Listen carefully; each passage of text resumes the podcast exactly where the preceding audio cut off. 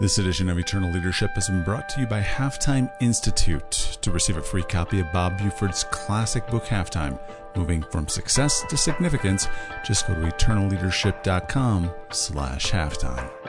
Welcome to Eternal Leadership, a show dedicated to equipping and inspiring leaders to accomplish what God has created in them.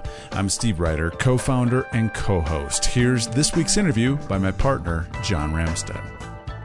All right, today, welcome to the Eternal Leadership Podcast. And we're going to be talking about today a topic that I, I really believe, I know, is going to not only help you, but help uh, people I know that are in your world that are going through stuff.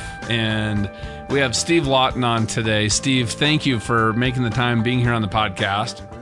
My pleasure, John. Thank you for having me. Now, uh, Steve has a, and, and, guys, don't hold this against them, uh, but he's an Aggie.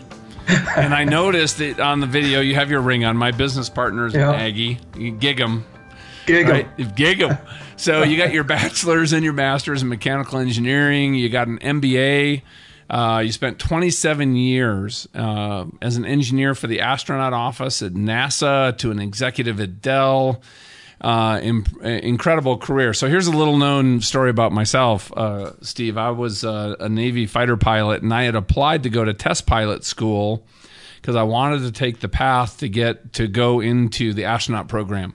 Yeah. And then I was actually playing softball and I got injured. I had some nerve damage in my eye. This was back in 94 and couldn't continue on that path. So love oh. the fact that you actually got to work at NASA. That's pretty awesome. Yeah, I got to work with the astronauts every day. I actually applied to the astronaut corps um, as well. I did. I, I think I provided more comic relief than anything else, um, yeah. but I did apply because that was that was one of my dreams too. But it was wasn't to be. But well, I'm a talk about nut. a pool of crazy yeah. talented people. I, oh. I heard somewhere that one of every ten thousand people that applies actually gets to yeah, know, I think it's about right. Yeah. Be in that role. So yeah, and it's some pretty. But now we do share something in common. You you're the author of a book. It's called Head First: A Crash Course in Positivity, and you talk about how your attitude. You you had an accident similar to myself. It was skiing up in Breckenridge. Should have been fatal, and it was a long recovery. And you've been able, you know, you've shared a lot with people about your mindset um, your faith, your positivity, and how not only that got you through your accident, but how that allowed you and how it can help other people achieve better incomes for both. I mean, not incomes, outcomes, probably yeah. incomes too, but outcomes, right, for themselves, their families, their organizations. And right. you've been able to speak around the world and on radio and TV and at TEDx and and all you know all kinds of things like that. But um, you've been married and have uh, two teenage kids, and I understand what it's like to go through something like this because you know we went through this uh, five years ago.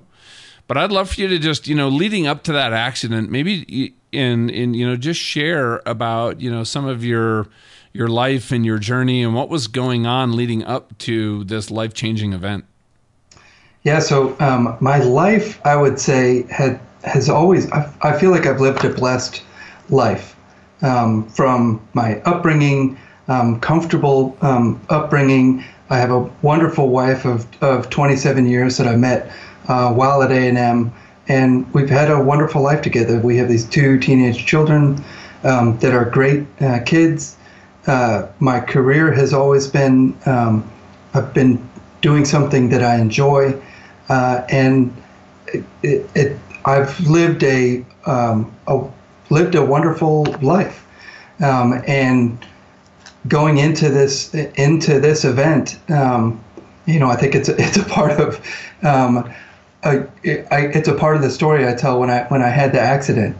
And uh, if, if you don't mind, I just want to kind of I want to dive into that uh, real quick if I can and kind of finish this. Are you still there, John? Oh, that was weird. Um, oh. I was talking. Uh, well. Sorry. Do you, want, do you want me to continue? Yeah, absolutely. So, you, yeah, you said okay. you wanted to share something, and I was like, yeah, absolutely, yeah. please. So, okay, okay, all right. So, um, when I had the the skiing accident, um, and again, the skiing accident, just real quickly, was um, March of 2014, March 9th, 2014. on a spring break trip with the family um, in Breckenridge, Colorado, day two. And the first run of the day, I came out of both skis in the center of the run. Uh, it was a groomed black diamond run, so very steep. Slid down the run. At the bottom, the run turned. I went straight and went headfirst into a tree. Uh, GPS app on my phone um, was re- recording. Um, it's called Ski Tracks. Records where you are and how fast you're going on the mountain. So I was going 45 miles an hour when I hit the tree. Oh my word! Uh, and uh, I should have. I should have. Um, I'll go through the injuries in a second, but 45 miles an hour into a tree should have killed me. Uh, and well, somehow and you were I- wearing a helmet. I saw your helmet. You shattered yes. a Absolutely. ski helmet. Yeah, it was. It's, I promise you, I wouldn't be talking to you today if I wasn't wearing that. So one of the lessons to, to everybody that hears this is one of the requirements is if you've heard this and you're a skier, you have to wear a helmet now. I wore it for 15 years and didn't need need it until this one day, but I can promise you I wouldn't be here. But I got to um, uh, ski patrol took me down.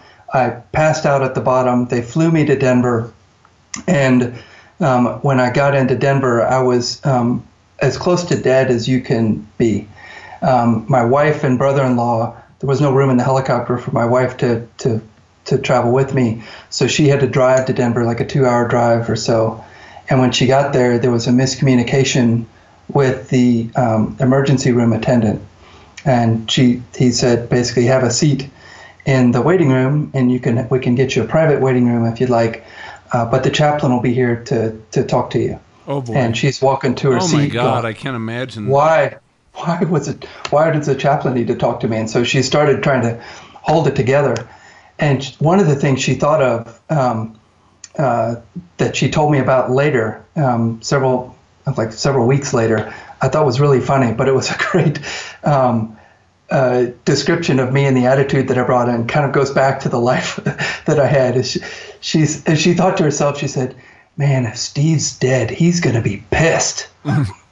so, and so I, I, I could I could tell you I, I have no recollection of bright lights or anything on the other side at that moment.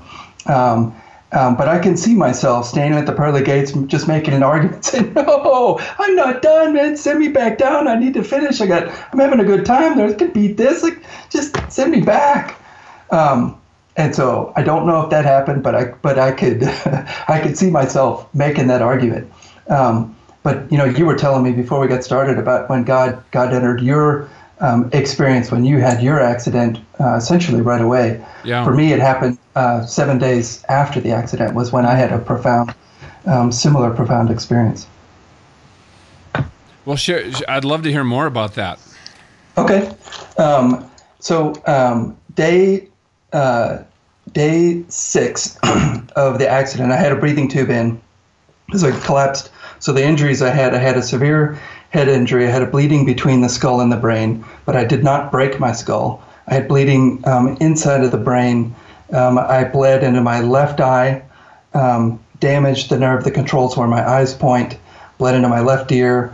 Um, I collapsed both lungs, tore a blood vessel behind my sternum that bled into my heart cavity, so my heart couldn't beat properly. And I broke 11 bones. I broke my sternum in several places. I broke three ribs, my left arm, and six vertebrae. Broke my neck in two places, and my back in four places. So just to have. And did you have kind of- any spinal cord injuries at all, Steve? no, I did not. There were no spinal cord injuries.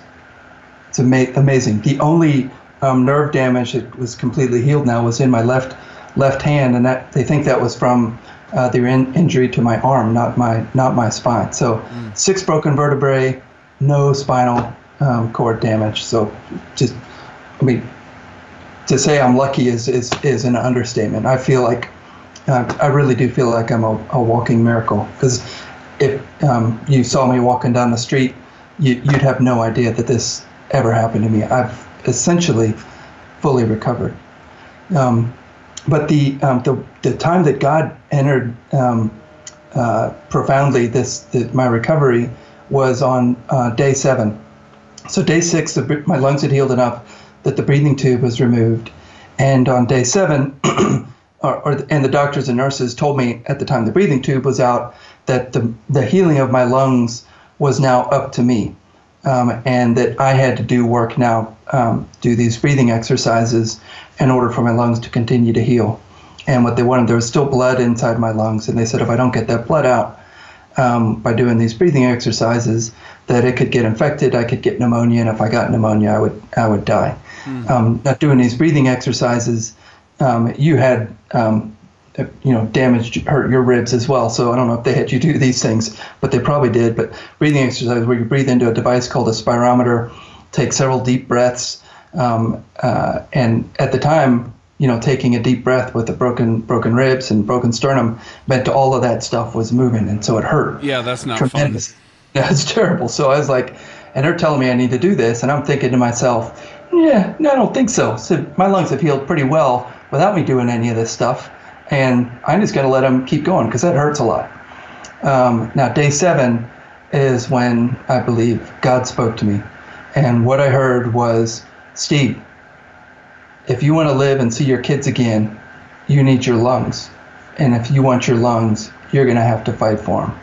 And then it was it was gone. That's all I heard. But I, I knew what it meant. It meant doing those breathing exercises.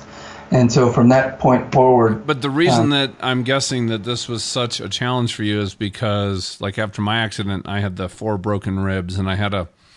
Um, mine was pretty mild. I actually had. Uh, punctured the lung, but it did not collapse.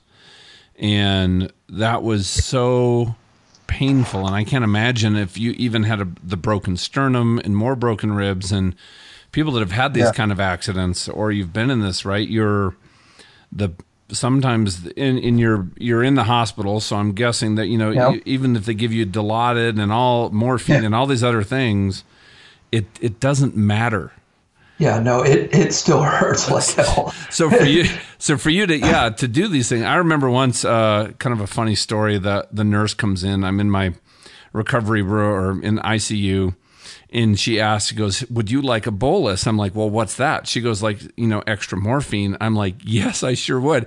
And she said, and I, and she goes, "Do you know how I know that? Because you know they give you on the drip and they give you that button that you can push, mm-hmm. yeah. and it only gives you a measured dose and it won't give you more than a little bit extra every 15 minutes." And she says, "Yeah, we, you know, it the system counts it, and in the last uh, 35 minutes, you've hit that button 81 times." Oh.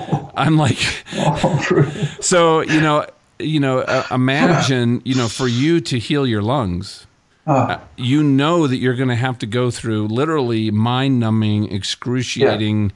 pain. You're you're going to make you know that to to get better, you're going to have to make That's it right. worse for yourself. That's exactly right.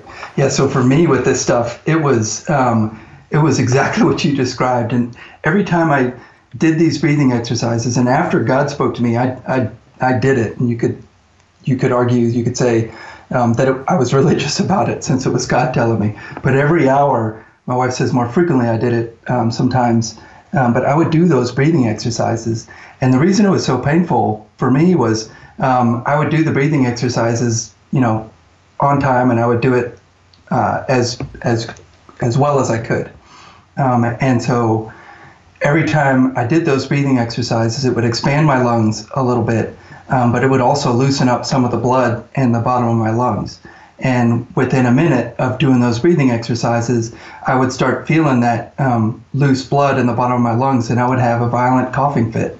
And like every single time, I knew I'd do the breathing exercises, and a violent coughing fit is coming within a minute. And the Ouch. violent coughing fit with the broken sternum and broken ribs, I mean, it was excruciating, and you couldn't stop coughing. Once you started, you were going to cough until whatever was down there came up, um, and it was it was horrible. But I did that like every single hour, and I kept going back to the nurses like because I'd show them what I was coughing up, and I'm like, this can't be good. And I said, no, that's exactly. Do you want that to stay in there? Like, well, I guess not, but are you sure?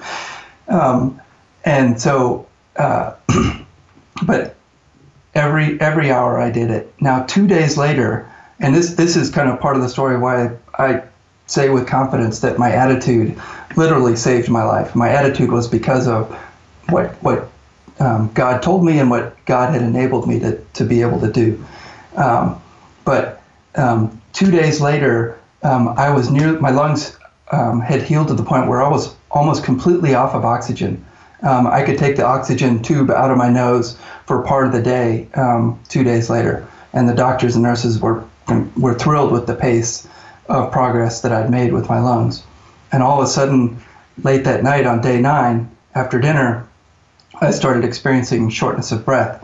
And all of a sudden, I couldn't catch my breath anymore. Put the oxygen um, tube back in, start turning up the oxygen, turn it to a mask, crank up the oxygen to maximum, and it's like like still continuing to get worse, and it was getting worse quickly. And so the doctors and nurses were scrambling to try to figure out what was um, going wrong. And they took some more X-rays, and they discovered that I was um, experiencing a bilateral pulmonary embolism, mm. which is where the lung, the blood in your lung, both lungs, starts to clot and starts to block off the blood flow through your lungs and through your body. And it's a complication that'll kill you very quickly if not treated and diagnosed. And I'm I'm convinced that if I hadn't have done those breathing exercises uh, and healed my lungs, I wouldn't have had had the lung capacity that gave the doctors enough time to diagnose and treat that. And so that's why I say um, with confidence that um, my attitude and God literally saved my life. Well, yeah, you have this going on. You have a head injury. You have 11 broken bones. And I know mm. that early part of that healing, you know, your wife's, you know, wondering, you know, is she going to be in the role of a caregiver?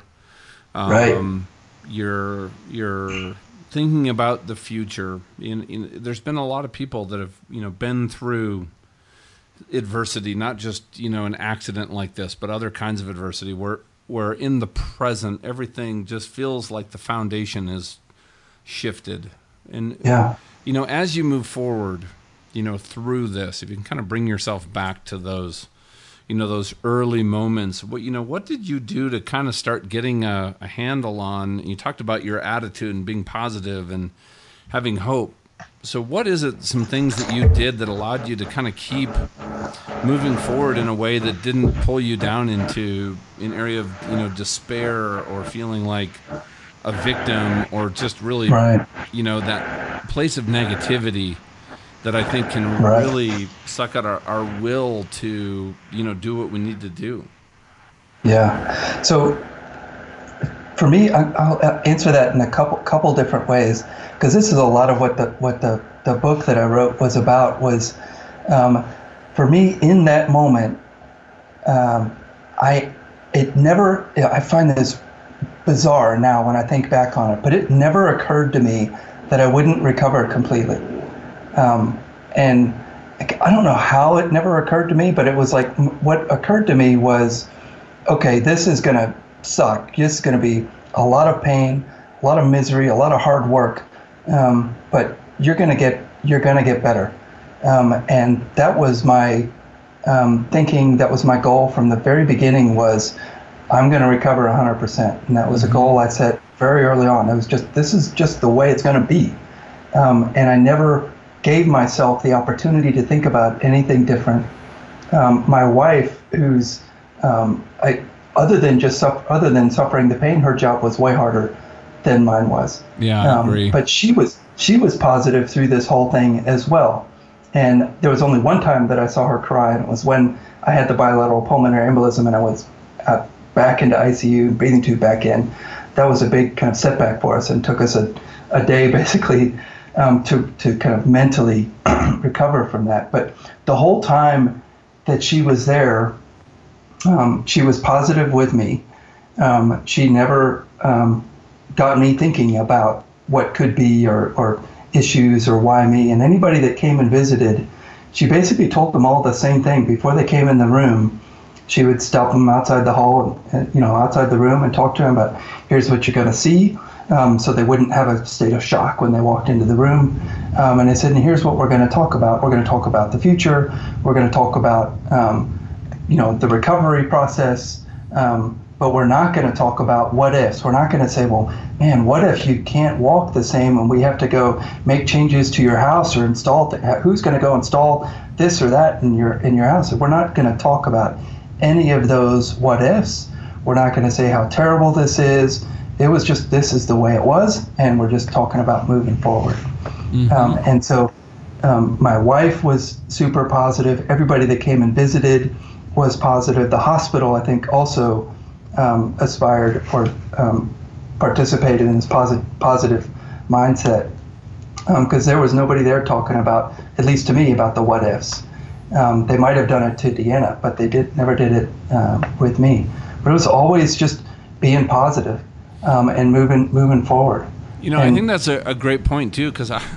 I remember I had I think I literally had seven IVs in my arms, and I knew I and they uh, had multiple some major surgeries scheduled coming up, and uh, I don't remember this because I had post traumatic amnesia uh, because of the accident, the head injury, and being in ICU yeah. for so long. But my business partner said, "You know, you were you texted me after being in the hospital just a couple days like hey i'll be back at work in a couple weeks. You know make sure that you know hey you know check on this project for me.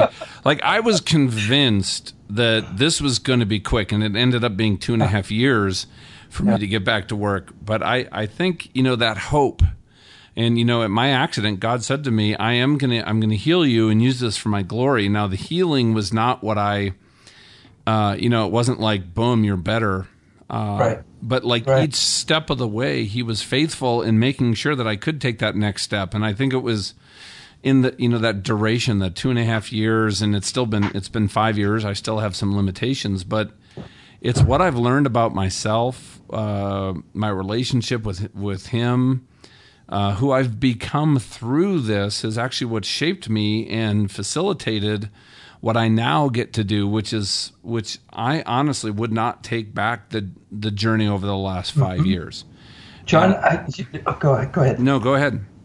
I was going to say, like what what you said, I think is so true, and it relates, it resonates with me so much because, um, you know, God could have for you and for me just you know, snapped his fingers and, and cured us if he wanted to. Yeah, like Lazarus, um, but, rise and come out, right? It could have been like, hey, we're, we're good to go. We're done. But that wasn't what he what his plans were for us. And I believe that a part of like I had to go through this journey so that I would have this story to tell for to help others and to help the rest of the world go through you know something similar or, or hopefully something less um, painful than what you and I went through. But I think going through this um, gives you and me the ability to to tell these stories and share these, learn these lessons, and then share them with others. And and I think that's what his what his bidding what his bidding is for me and, and for you is to is to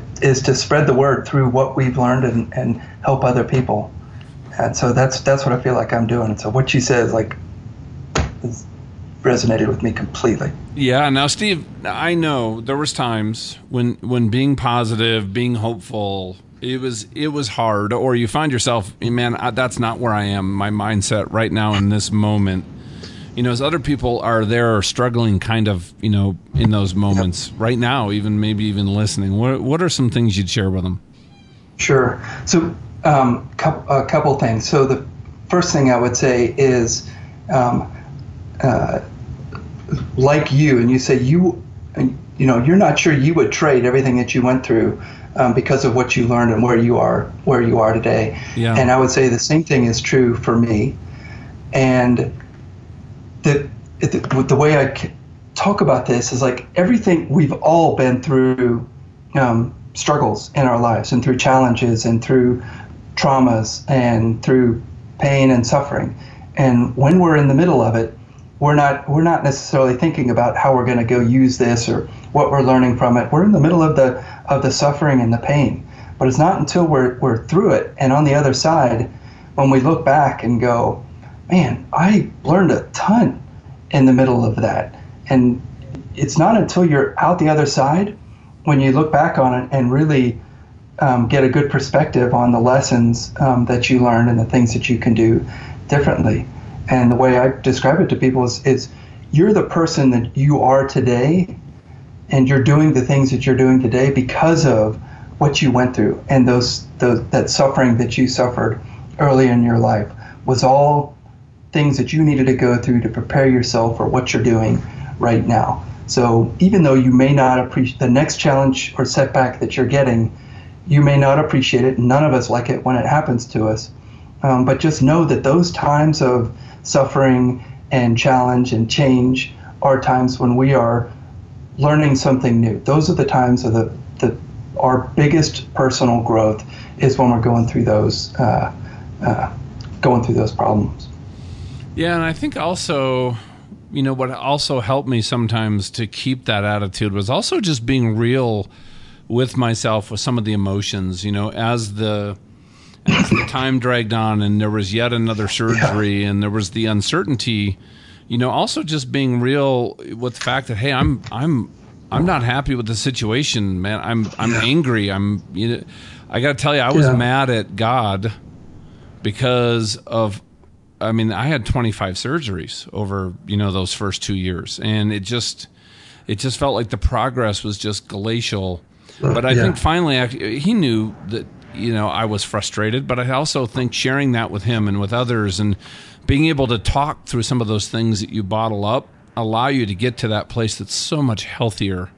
And yeah. I would just encourage people that are going through this, don't do it from this negative way about complaining, but I think just sharing our feelings so that we can have people almost bump us back on that path into a mindset that's going to serve us so much better because yeah. if we get into that area of dwelling on i think because I, I i was there a few times you know of being a victim or why me or why is this happening? I got to tell you that made it even harder for me to actually have the mindset or focus on hope or focus on you know the the family that's serving me in a way that that helped me heal and yeah. so th- those were times I think looking back on it that I learned from that it was actually when I let that attitude drop and let in some of those kind of those base feelings that kind of slowed yeah. me down from actually re- probably recovering.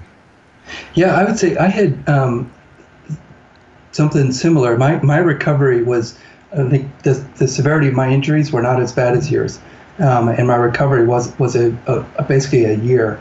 But the worst part for me was kind of in the middle of the recovery before I had started back to work. And I'd like the word you termed the glacial pace of progress. And that was what I, um, you know, felt as well. And that's when I got the most frustration during my recovery was probably, it was, for me, it was probably three months in when, you know, early on in my recovery, I could see a difference like every day. You could see a difference. And it was mm-hmm. enough difference that it would motivate you to keep doing all the hard work that you had you knew you had to do. But three months later, the, yeah, I couldn't see a difference day to day.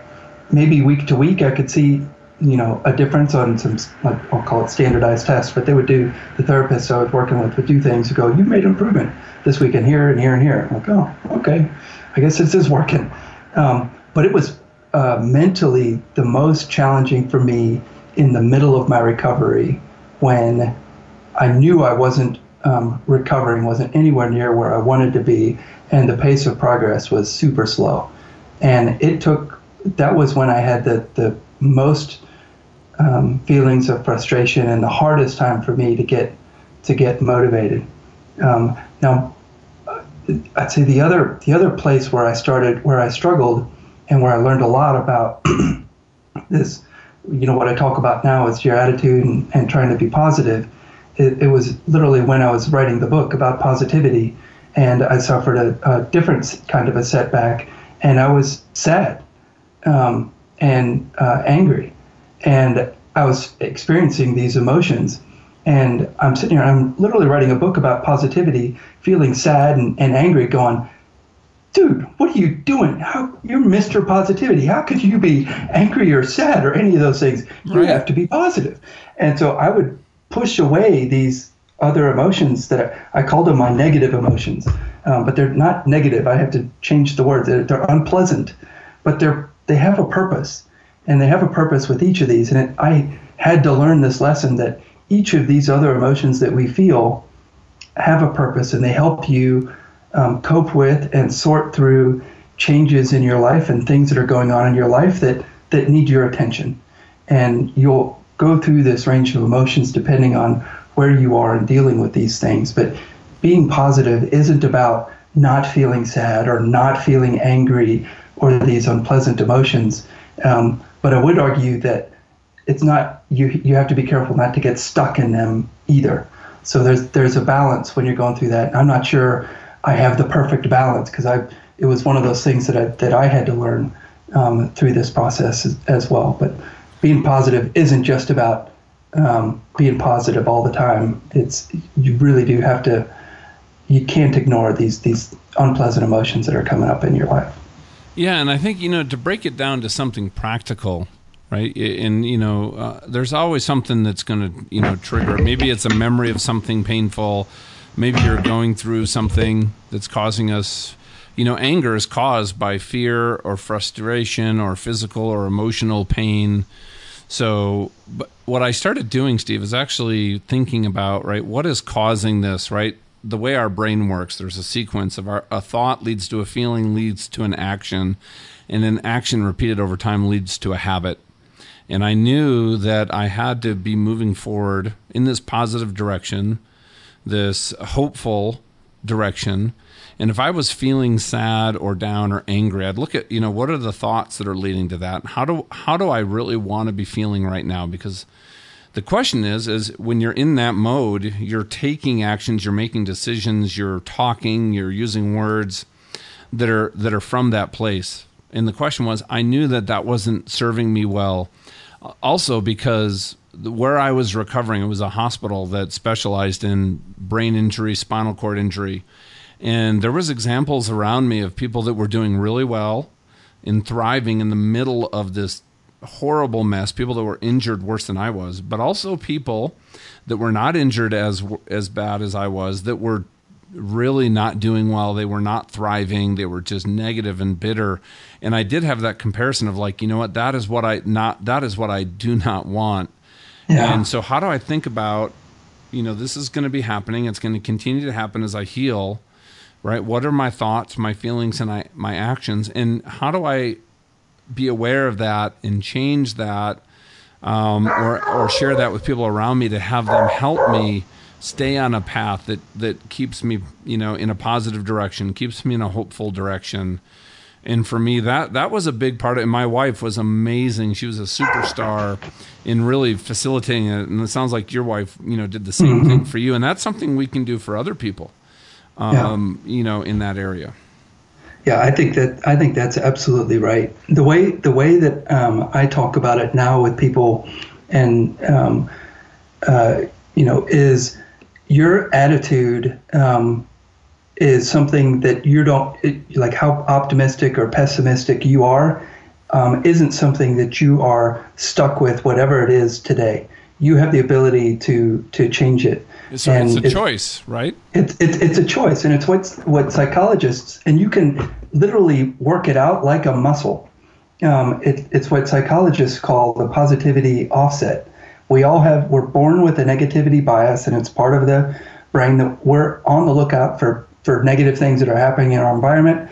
You know from a evolution standpoint we're looking for saber-toothed tigers that could eat us. You know, none of those around anymore but that part of our brain. The amygdala is still there searching for things in our environment that um, are perceived as a, as a threat.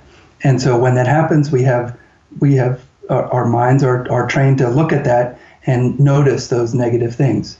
The positivity offset is what we can use in our frontal cortex that can counteract that. And for like everything else that we do, we can train our brains to be more positive. And just like you and I did with our um, with recovering from our brain injury, it's the, the scientific concept of neuroplasticity. Um, you can literally change the structure of your brain based on what you think over and over again. So, um, you know, if you are uh, training your brain to be more positive, like the, one of the scientific studies showed that people that do a gratitude journal for seven days, um, that gratitude journal for seven days builds their um, positivity circuits in their in their brain. There's a difference in the MRIs from before and after in those positivity circuits just from doing that activity. Wow. Um, and, and neuroplasticity works for not just um, positivity, um, for recovering from brain injuries. You know, they've shown how powerful it is that people that play the violin have a bigger portion of their brain dedicated to their left hand than the right hand because the left hand is on the neck of the instrument and has very intricate movements. Taxi drivers in London have a bigger portion of their brain dedicated to spatial maps and other people in London. I mean, you literally change the physical structure of your brain based on what you think. And our attitudes are, are no different. Like the, the, the gratitude journal can change your um, your positivity, um, change your optimism. What again, what the psychologists call is positivity offset. and if you practice that, um, practice being positive, you will build up these circuits in your brain. And whether you are in a terrible situation or just preparing for the next terrible situation, you can build up that positivity offset by just simply practicing. And so the next time you're you're in that situation, your natural reaction will be more positive um, if you just simply practice. You know, and I, I've, I am feel blessed that throughout my life, I, um, I've always been described as an optimistic person, um, and I think unknowingly. So I didn't study positivity or any of this stuff until I had the accident and the brain injury. And I wanted to know, was I going to recover? That was when I started learning about the brain. But what I um, didn't know that I was doing was just because I was positive and I was studying positive leadership books and doing things that um, I enjoyed, and I was building up my positivity offset throughout my life. And when I had this accident, instead of having that that feeling of feeling like a victim, you know, I had that like I was just I was just I had the natural positive reaction like man this is gonna suck but i I know I can get through it mm-hmm. and this is my goal and this is where we're going and so I didn't have that that you know that negative mindset of this is terrible, and I just you know got got stuck there like you saw some of those some of those people. So you well, know, thank you for, for me that was what I learned. Yeah, yeah, thank you for sharing that. And you know, one thing you know is uh, as we wrap up here, though, you had an interesting part of your story, and you had a friend of yours, Henrietta, that was part of your recovery. and I'd love for you to share that part of the story because I, I just think it's it's really cool. Yeah. So um, I don't know who thinks of this, but um, Julie Gross is a good friend of our of our family, and when she heard I had that skiing accident, she thought mm-hmm. to herself, "Man, Steve needs Henrietta," and she packed up a giant, three foot tall, giant rubber chicken in a box and shipped it to us in in Denver. And Henrietta came. I got her on day four, um, and my wife pulled her out of the box, and she honks when she's inflated, when she squeezes her. So she came out of this box and she reinflated and went honk. And my wife opened her up outside of my field of view. I heard this honk. I'm like, what on earth are you doing? And she came around in front of me, well, holding this giant rubber chicken in a purple polka dot bikini. And and she's reading the card that came with it and says, This is Henrietta, the good luck chicken. And she's yours now. She's helped us through a lot of hard times, and she's going to help you through this. And I'm staring at Henrietta and looking at my wife who's cracking up, and I'm going, okay, I guess I need a giant rubber chicken. I could promise you I wasn't in the mood for the giant rubber chicken, um, but from that point forward, we displayed her prominently in the hospital room, and she changed the mood of the hospital room. Like everybody who walked in the room after that would walk in, kind of freeze in their tracks, and go, you have a giant rubber chicken in your room. And we'd stop and laugh and we'd introduce Henrietta, they'd squeeze her, and then they'd go on about doing their thing. But it changed the mood of the room. It was no longer just this, you know, place of suffering and misery and, and hard work. Um, it was a place where there was also some some positivity or some happiness as well. So it really brought balance to the room. Well, and, and it, I love the picture of you laying in your bed with your you're intubated with your neck collar on, IVs everywhere and you're sound asleep and you have and you're holding your chicken. It's just yeah. That was right after we got it. And uh, oh my god, that's crazy. So, oh. well, but that's awesome. Fun. And I, st- I still have Henrietta today. She, I've, I've hired her, um, and she's she's doing work for me now. well done. Now, how do people connect with you? Now, your your website. I want people to go there if you want to hear people, you know, hear Steve speak uh, you know, read his book, his blog. Everything is just outstanding. What you've done, Steve. It's Steve H. Lawton. So um, H is in hotel. So H L A W T O N dot com. How else do they connect with you, Steve? Um, it's the same Steve H. Lawton on uh, LinkedIn, Facebook, uh, Twitter, and I think I also have Instagram as well. Okay. Um, so it's in some of those there's a period in there, but it, you should be able to find me with Steve H. Lawton. And if you guys want to kind of get a kind of a, a some feedback on kind of where you're at with your mindset, your attitude, you can go to stevehlawton.com forward slash quiz and you can you can get a little bit of feedback from from the work that Steve has done to to kind of get a uh, Yeah. a, a level set of kind of where you're at and you know where you can go and he's got some great practical tools and you know as we wrap up Steve what what are just some final thoughts you, you'd like to just share with our audience Yeah.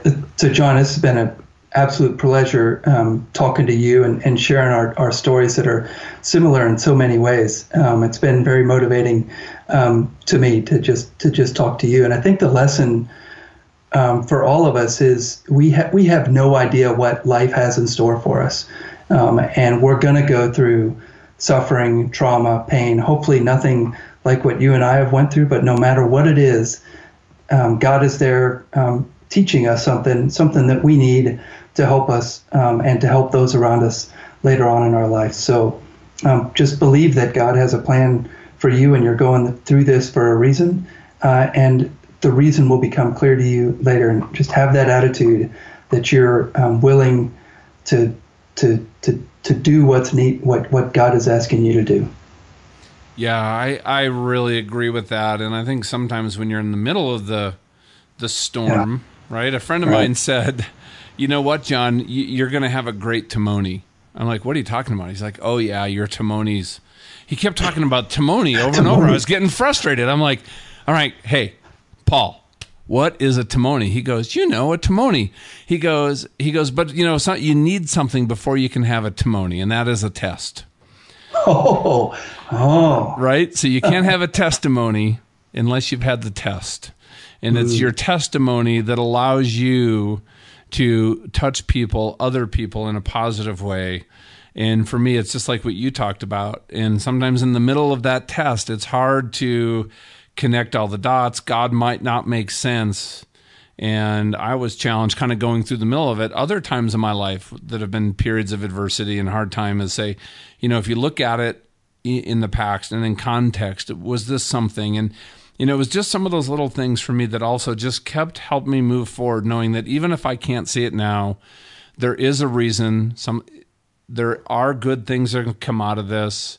Uh, there is a path forward into something that might not be what I was expecting. It could be completely even better, but it's different. And sometimes it's that difference that that you get hung up on, and uh, and you know just putting in context that you know what that attitude, you know, po- positive attitude, that attitude of hope, I think was just so huge for me, my wife, and our family too, Steve. And I'm really glad that you took the time to come on, share it, share that, because I know with our audience and how big it is, there's people right now, you know, going through their test, uh, or they have people in their world and their sphere of influence that are going through a test, and hopefully this conversation will help them or help them help somebody just take those next steps forwards and into you know just dealing with it in a way that you know serves them love it, John.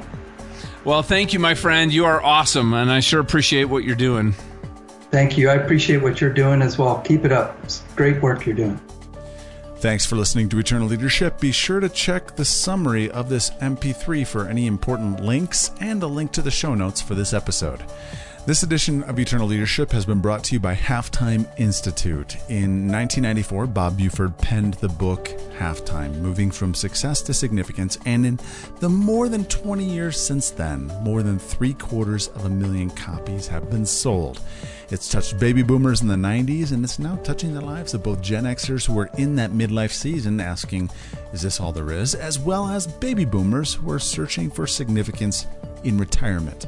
To get a free copy of the book, just go to eternalleadership.com slash halftime. And after you read it, if you have any questions, you can have a no obligation one hour of halftime coaching.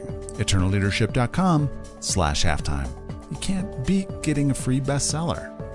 For John Ramstead, I'm Steve Ryder, and thank you for listening to Eternal Leadership.